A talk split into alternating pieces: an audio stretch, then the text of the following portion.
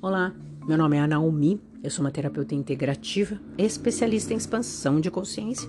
Todos os dias eu trago uma pergunta para você. Minha pergunta hoje para você é assim: por que que você acha que você não merece as coisas?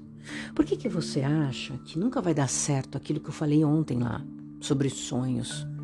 Por que que você acha que a grama do outro é mais bonita que a sua? Ou que o fulano teve mais sorte que você.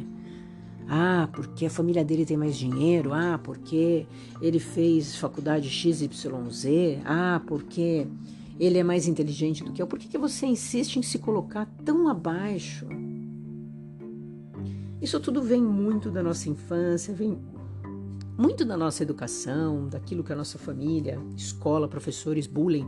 Tá tudo certo, já foi. Você é adulto agora. Você é uma adulta, um adulto, e você pode fazer uma escolha.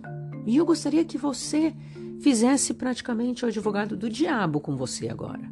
Por que, que você acha que você não merece?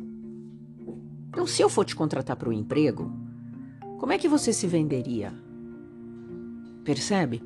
Quando a gente não consegue identificar as coisas boas da gente, aquilo que a gente merece receber, a gente merece ter aquele dinheiro, a gente merece ter aquele relacionamento, a gente merece ser amado. E por que não seríamos? Quando a gente não consegue defender isso pra gente, é essa a energia que tá rodando aí na sua vida.